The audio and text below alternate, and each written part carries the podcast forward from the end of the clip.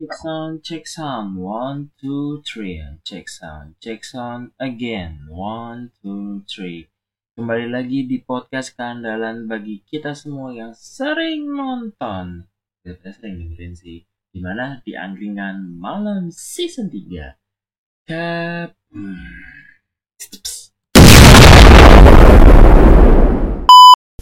Yeah, come on, dance for me, baby. You feel like? Alright. Come on, don't stop now. You done did it. Come on, yeah. Alright. Hold up. Baby, when we're crying, that's right. I get so excited. Oh, how I like it. I try, but I can't find it. Yeah. Oh, you're dancing real close. What's real, real slow. You know what you're doing, don't you? You're making it hard for me. Okay, what is up? Kembali lagi dengan podcast gua di Angkringan Malam season 3. MBTW gimana tentang episode kemarin? Yang 2 episode itu. Sorry kalau misalkan secara kualitas audionya lagi kurang karena gue pribadi lagi kehilangan settingan gue. Ini juga kemarin baru sempat nemu lagi, dan ternyata dari BandLab ini juga ternyata sedang menyediakan sebuah fitur baru ternyata. Dan pada saat ini pembahasan gue ngalor ngidul aja, dan ini menjadi sebuah gambaran bahwa inilah pemikiran dari generasi Gen Z. Karena gue juga sekali lagi, gue itu masih Gen Z dan masih banyak banget ilmu-ilmu baru yang perlu gua belajar seperti itu. So, let's start to discuss about kegabutan di jam 4 kurang di dini hari pagi ini. Oke, di mana di Angkringan Malam season 3. Here we go. FBI, open up! Oke, today we are going discuss about abaikan sesuatu yang mustahil. Nah, kenapa gue angkat mengenai ini? Karena gue tahu bersama bahwa sekarang Gen Z itu sudah menjadi sebuah penyakit yang cukup ngeselin gitu. Ibarat kata kayak dia pengen dapatkan motor, dia pengen dapatkan mobil, dia pengen dapatkan kerjaan, atau profesi, ataupun titel, atau tempat lain-lain. Itu kadang malah minder gitu. Dan gue juga ngerasain gitu waktu gue pengen ngelamar. Maksudnya gue pengen ngajuin diri menjadi seorang ketua HMPS. Dan kodarullahnya itu gue udah mundur duluan, dikarenakan satu, gue gak punya pengalaman, yang kedua, gue tipikal menjadi tangan kanan, yang ketiga adalah gue pengen menantang diri gue apakah bisa, ternyata gue udah kena mental duluan gitu, jadi gue udah kalah dengan mental, ditambah lagi dengan keadaan calon wakil gue itu sakit, yang even though tak kira kan sembuhnya cepat rata berkepanjangan, yang justru itu berdampak dengan gue pengen maju tuh gak jadi. Jadinya gue ambil tempat, gue cari tempat buat di lembaga mahasiswaan di kampus gue masuk ke senat mahasiswa tingkat fakultas, dan alhamdulillahnya lancar seperti itu. Awalnya ya ngalor ngidur, tiba set ya selesai deh. Banyak pengalaman yang gue terima dan banyak sekali yang gue dapatkan dari pengalaman ketemu dengan orang-orang yang beda rumah seperti itu atau beda latar belakang. Tapi nggak masalah, itu merupakan salah satu bentuk kita belajar. Nah, sekali lagi gue akan fokus mengenai topik ini mengenai abaikan suatu hal yang mustahil. Nah, kita mulai topik pertama. Jadi mungkin teman-teman ada yang kenal mengenai namanya panglima terbaik dari Romawi kuno, yaitu bernama Julio Antonio Caesar seperti itu. Beliau ini merupakan salah satu tokoh berpengaruh di Romawi klasik, dan dia itu mengajarkan tentang pentingnya untuk mengabaikan suatu hal yang dianggap mustahil dalam mencapai tujuan dan juga mempengaruhi orang lain. Nah, Julius Caesar ini yang menjadi salah satu diktator. Nah, selagi dia itu merupakan seorang diktator dan juga jenderal paling terkenal, panglima, dan luar biasa lah nih orang lah. Terkirikotnya ada wadidaw lah. Terlebih lagi juga Bapak Julius Caesar ini tuh, kita sebutnya Bapak ya biar lebih gampang. Dia ini tuh memiliki sebuah sifat yang ibarat kata tuh semua orang tuh gak punya lah. Itu apa? Ambisius. Terlebih lagi juga dia udah cerdas, pinter, strategi, baik hati, loyalitas, serta yang lain. Dia punya, tapi orang lain tuh pasti nggak punya. Mengenai tadi apa? Yap, betul, ambisius. Ini kan apa? Karena sekitarnya, pasti kalau misalnya andai kata, bapak si ini nih, memiliki sebuah rencana yang cukup luar biasa, rencana yang cukup wadidau, pasti sekitarnya pasti merasa kayak skeptis, trust isu, dan kayak nggak percaya terhadap rencana seperti itu. Bahkan ada sebuah kejadian yang gue ingat itu, jadi ada kejadian pasukannya dengan Bapak Julius Caesar ini, dia itu melewati sebuah sungai, ya kan? Nama sungainya itu adalah Sungai Rubicon. Nah, gue lupa tuh Sungai Rubicon itu di antara daerah mana sampai daerah mana ya. Nah, tolong untuk para penonton atau para pendengar dari Angkringan Malam, silakan di chat gua itu Sungai Rubicon itu daerah mana. Tapi yang gue ingat itu, pada saat pasukannya dan bapak ini tuh mau lewat, salah satu pasukannya lebih tepatnya seperti itu, mengingatkan kepada bapak. Si bapak itu tuh dibilangin, nah pasukannya kayak gini. Pak, jangan lewat situ. Andai kata kita ngelewatin Sungai Rubicon, yang ada kita malah mengundang perang. Justru kita kesini hanya untuk menjaga perbatasan. Gak cuman, sekedar lewat doang. Kita hanya muter-muter doang, Pak. Beneran. Bener, Pak. Bener. Itu. Tetapi, dari bapak ini nih, yang cukup wadidau secara sifat, mentalitas, dan lain-lain, dia berkata seperti ini. Dadu telah dilempar. Jadi ia menyeberang, dia maksa nyebrang dengan pasukannya untuk bisa melewati Sungai Rubicon tersebut. Terlebih lagi resikonya itu berat, karena kita tahu bersama bahwa sekali lagi jika lewati Sungai Rubicon, yang pertama pasti akan mengundang perang saudara, yang kedua pasti akan mengguncangkan daerah yang di seberang Sungai Rubicon, plus dia juga mengguncangkan Romawi dikarenakan apa? Sudah ada nama itu undang-undang yang tertulis. Kurang lebih seperti itu. Tapi karena bapak ini tuh cukup wadidau serta dia memiliki mentalitas yang udah keren lah gitu loh. Dia kayak ya udah bodo amat masalah risiko itu, kita bisa hadapi bareng-bareng. Intinya apa? Berani dan bisa sampai seperti itu. Tapi sekali lagi itu dan ujung-ujungnya perang yang berkepanjangan. Dikarenakan kayak begitu ya, bisa dikatakan bahwa Bapak Julius Caesar ini tuh tokoh berpengaruh yang agak menantang gitu. Dan ini bisa diambil kesimpulan dari cerita ini adalah untuk kita mencapai tujuan dan bisa bisa mengambil hati seseorang atau bisa mempengaruhi orang lain, kita juga harus belajar untuk bisa mengabaikan pandangan-pandangan yang negatif atau keraguan diri atau bahasa enaknya itu minder. Bukan apa? Jangan biarkan hal-hal yang dianggap mustahil oleh orang lain itu menghalangi kita. Apalagi buat diri sendiri itu juga nggak boleh. Trust me, itu nggak boleh. Karena itu akan membentuk sifat kayak kena mental luan. Ya berkata kayak lu nggak mau kan dicap menjadi mental tahu atau mental Oreo, ya jangan gitu kawan. Lawan kok bisa. Seperti kayak bapak ini nih, ya kan? Dia tuh benar-benar mengabaikan suatu hal yang mustahil untuk bisa mencapai tujuannya. Terlebih lagi, andai kata bagi teman-teman yang pengen menjadi seorang leader, ya kalau bisa kayak gitulah, leader serta kalau misalkan nih lu udah menjadi leader tapi kurang berpengaruh, ya berarti lu bisa mengambil risiko itu, tapi dengan catatan harus dipikirkan secara matang, jangan asal-asalan, jangan satset brak-brak, satset boleh, tapi harus bisa terplan, terencana seperti itu. Namun sekali lagi nih diingatkan bahwa jangan mengabaikan hal yang kecil, takutnya menjadi sebuah duri di dalam baju seperti itu. Sakit tapi ujungnya berdarah, nanti Anda yang diperlambat. Jadi sekali lagi harus pelan-pelan. Lu punya duit, lu punya kuasa. Oke. Tapi buat gue enggak. Gue nggak punya, ibaratnya gue nggak bermateri. Lawan orang yang bermateri, bisa jadi gue menang. soal pemikiran gitu.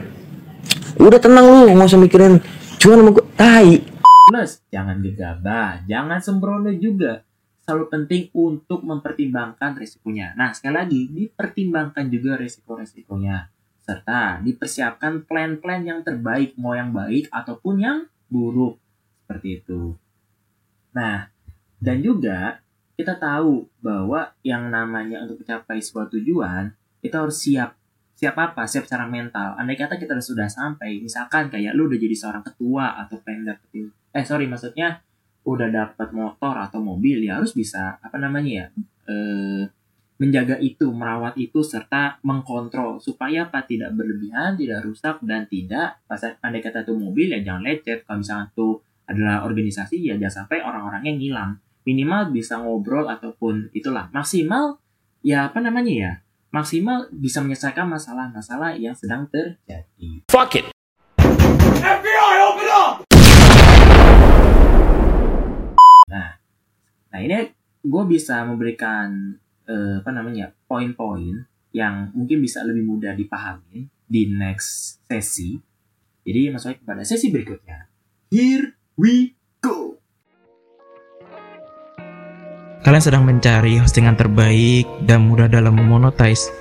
Pas banget nih lo dengerin ini, karena menurut gue lo harus cobain namanya Firstory. Karena bener-bener nih hosting itu paling terbaik, tau nggak? 10/10, bahkan 1000/10, bahkan bisa 1.000.000/10.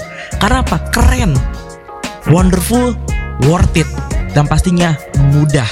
Dan ini bisa digunain di semua platform atau semua device yang lo punya gitu. Mau di iPhone, mau dimanapun bisa. Bahkan lu bisa mendetailkan pendengar lu dengan cara apa? Lu tinggal gunain aja Firstory, lu bisa tahu dari situ dan lu bisa mengeksplor semua pendengar dari episode podcast lu. Dan sekali lagi, jangan lupa gunain Firstory di device kalian maupun kalian suka. Oke, seperti tadi di sesi sebelumnya, gue tadi janji untuk memberikan poin-poin apa aja sih supaya kalian, ya, para Gen Z, generasi lemah, mental oreo, canda, peace, nanti gue diserang lagi. Jadi ada berapa poin-poin yang bisa dikatakan menjadi bahan evaluasi kalian, bahan renungan kalian, atau bahan muhasabah kalian nanti pagi. Oke. Yang pertama adalah definisikan tujuan kita dengan jelas. Nah, ini merupakan langkah pertama untuk kita bisa mengabaikan sesuatu dalam menghindari kata mustahil. Serta kita bisa mencapai tujuan tersebut secara jelas dan spesifik. Ketahuilah apa yang kamu inginkan, apa yang ingin kamu capai, dan apa yang ingin kamu pegang atau pengen kamu punyai. Misalkan kamu pegang mouse, atau kamu pengen punya rumah, atau kamu pengen menjadi presiden 3 periode. Ups. FBI, open up. Bukan presiden, maksudnya presiden mahasiswa. Yang poin kedua adalah jangan biarkan keraguan merajai pikiran kita. Jadi kita tahu bersama bahwa keraguan ini merupakan musuh terbesar dalam mencapai tujuan. Terlebih lagi menghadapi tantangan besar, pasti otomatis kayak rasa-rasa minder nih akan muncul gitu. Lebih juga kadang kita selalu berpikir bahwa kita tidak bisa, padahal belum dicoba. Makanya itu jangan sampai pikiran-pikiran yang mengganggu diri kita itu menjadi sebuah hal yang agak sedikit mengganggu. Seperti itu. Oke, next. Poin ketiga adalah jangan takut untuk mengambil resiko. Ketika kita sudah berusaha untuk mengabaikan sesuatu yang mustahil, seharusnya kita harus siap mengambil resiko-resiko yang mungkin akan terjadi di hidup kita. Terlebih lagi, ini ibarat kata tuh kita keluar dari zona nyamannya kita lah. Supaya kita bisa tahu untuk ke depan tuh harus siapin apa. Serta kita bisa bisa jadi kita bisa sukses, andai kata sudah keluar dari zona nyamannya. Contohnya, kamu tuh tipikalnya introvert. Udah introvert, wibu, gak jelas bawa bawang. Tapi tiba-tiba pengen jadi seorang pres, univ. Bisa saja. Asalkan keluarkan dulu dari zona nyamannya. Misalkan lu harus lebih berbaur, berani ngomong, berani kritis, banyak berteman, serta memfilter teman-teman yang mungkin sekiranya ditakutnya, dikiranya teman, tapi juga nusuk dari belakang. Kayak, ibarat kata kayak, dikhianatin lah oleh teman. Lebih baiknya dikurangi, serta difilter. Poin keempat adalah memiliki mentalitas pantang menyerah. Nah, tantangan dan kegagalan pasti akan muncul dalam perjalanan demi perjalanan kita untuk mencapai tujuan yang kita mau. Namun, penting juga untuk tetap memiliki mentalitas pantang menyerah supaya kita tuh tidak loyo, tidak lemes di perjalanan. Serta juga kita andai kata jangan sampai kita tuh berhenti dalam kegagalan pertama. Minimal berjuang terus dan menerus. Ingat kolonel yang siapa tuh pembuat KFC, dia sampai ke 99, pas ke 1000 atau 100 gue lupa ya, correct me if I wrong, itu langsung resepnya diterima dan bisa terjual makanannya di umur yang sudah agak sedikit lansia seperti itu. Tapi itu bentuk bahwa mentalitas tuh terjaga seperti itu. Poin kelima itu adalah tetap fokus pada visi misi kita. Penting untuk kita tetap fokus. Terlebih lagi meskipun orang lain merupakan diri kita. Nah, itu kayak sebuah hal yang mustahil, seperti kayak Julius Caesar yang melewati sungai Rubicon. Jangan sampai terpengaruh oleh ucapan-ucapan orang-orang yang negatif, pesimis, ataupun kepada diri sendiri juga. Kita bedah, kita buang, kita sentil, bakar kalau bisa. Dan juga harus tekun. Dan percayalah, semua keadaan all is well. Oke, poin keenam adalah belajar dari kesuksesan orang lain. Cari inspirasi orang-orang yang sekiranya itu lagi sukses. Misalkan Warren Buffett, Mark Zuckerberg, Jeff Bezos, George Soros. Siapa lagi? Mungkin dosen lu, atau teman-teman lu, atau pacar lu, atau ayah ibu lu. Boleh dijadikan sebagai bahan bahan inspirasi. Kalau bisa, pelajari seluk-beluk dari cerita-cerita para orang-orang yang sukses tersebut.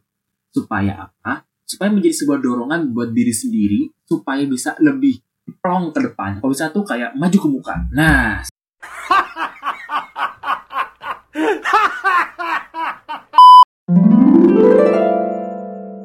Poin terakhir adalah lakukan yang terbaik untuk kita. Oke? Lakukan yang terbaik untuk kita. Maksudnya apa?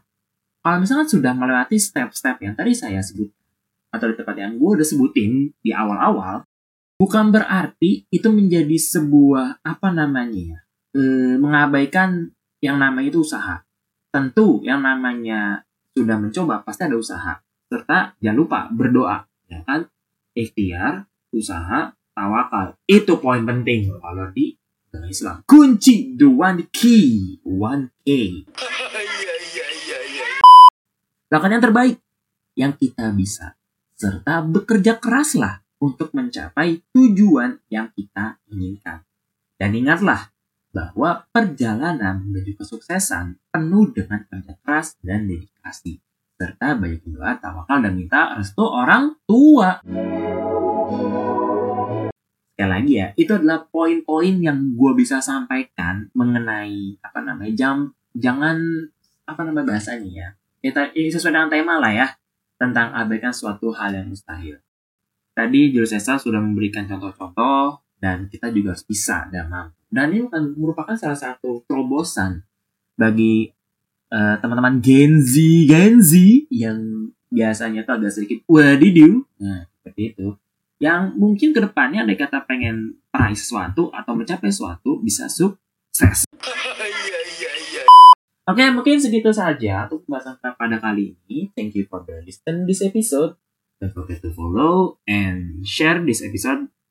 Kalau misalkan Episode ini cukup mendidau bahan-bahan muhasabah yang tepat atau bahan pendorong atau motivasi kalian buat ke depan. Gua Fikri, gua izin pamit undur diri.